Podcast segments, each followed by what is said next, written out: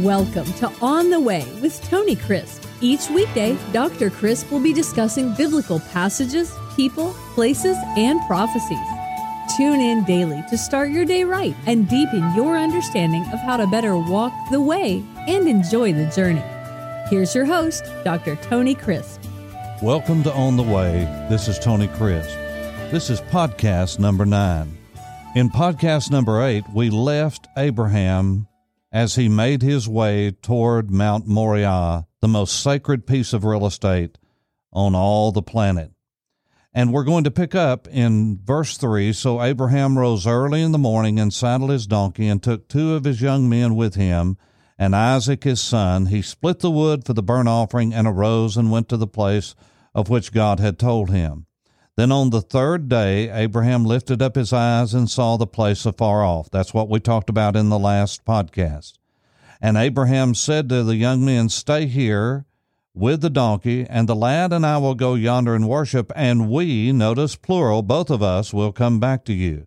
Let me say parenthetically that in the book of Hebrews, chapter 11, the Bible says that Abraham believed even if he was called upon to sacrifice his son, because God had led him to do that, that God would resurrect Isaac from the dead, Hebrews chapter 11. So Abraham took the wood and the burnt offering and laid it on Isaac his son, and he took the fire in his hand. Remember, he had to have fire with him, no matches or a big lighter.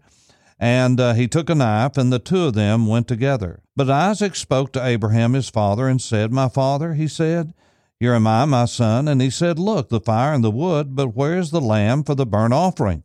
And Abraham said, My son, God will provide for himself the lamb for a burnt offering. And the two of them went on together. Then he came to the place which God had told him, and Abraham built an altar there, and he placed the wood in order, and he bound Isaac his son and laid him on the altar upon the wood. Now you've got to remember, Isaac is now a lad in his teens. He is very well aware of what's going on. And later on in the Bible, God is called the God of Isaac's dread, the God of Isaac's terror. This traumatized Isaac. And the Bible says that Abraham put out his hand, stretched forth his hand, and took the knife to slay his son. Now, sometimes you get the idea in pictures that Isaac is on the altar, he's laid out flat, and Abraham's about to stab him in the heart.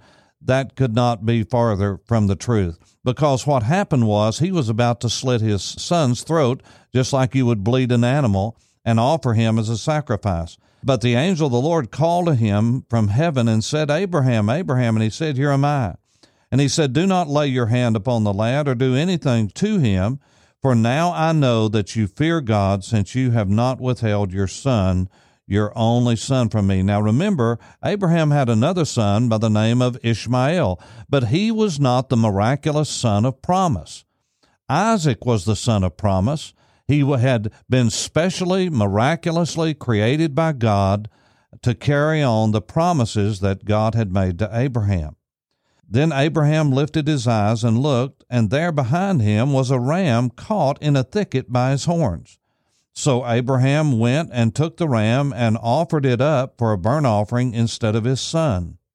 Now it's interesting. I have watched many times as these rams or these ibex will often go to uh, acacia trees or to thorn trees, and they will nibble uh, and nibble to get the green leaves and the nourishment from the tree, and oftentimes their horns will be caught, those large horns will be caught in the thicket of the thorns.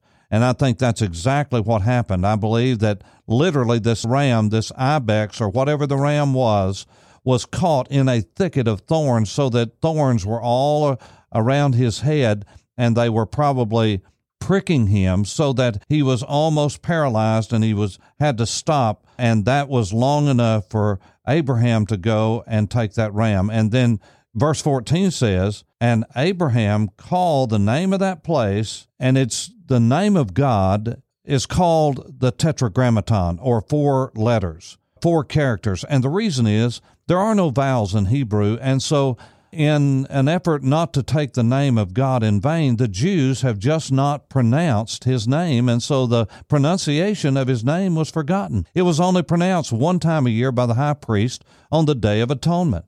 And so here is the name of, we translate it in all capitals, L O R D, the Lord will provide, but that's not what it says.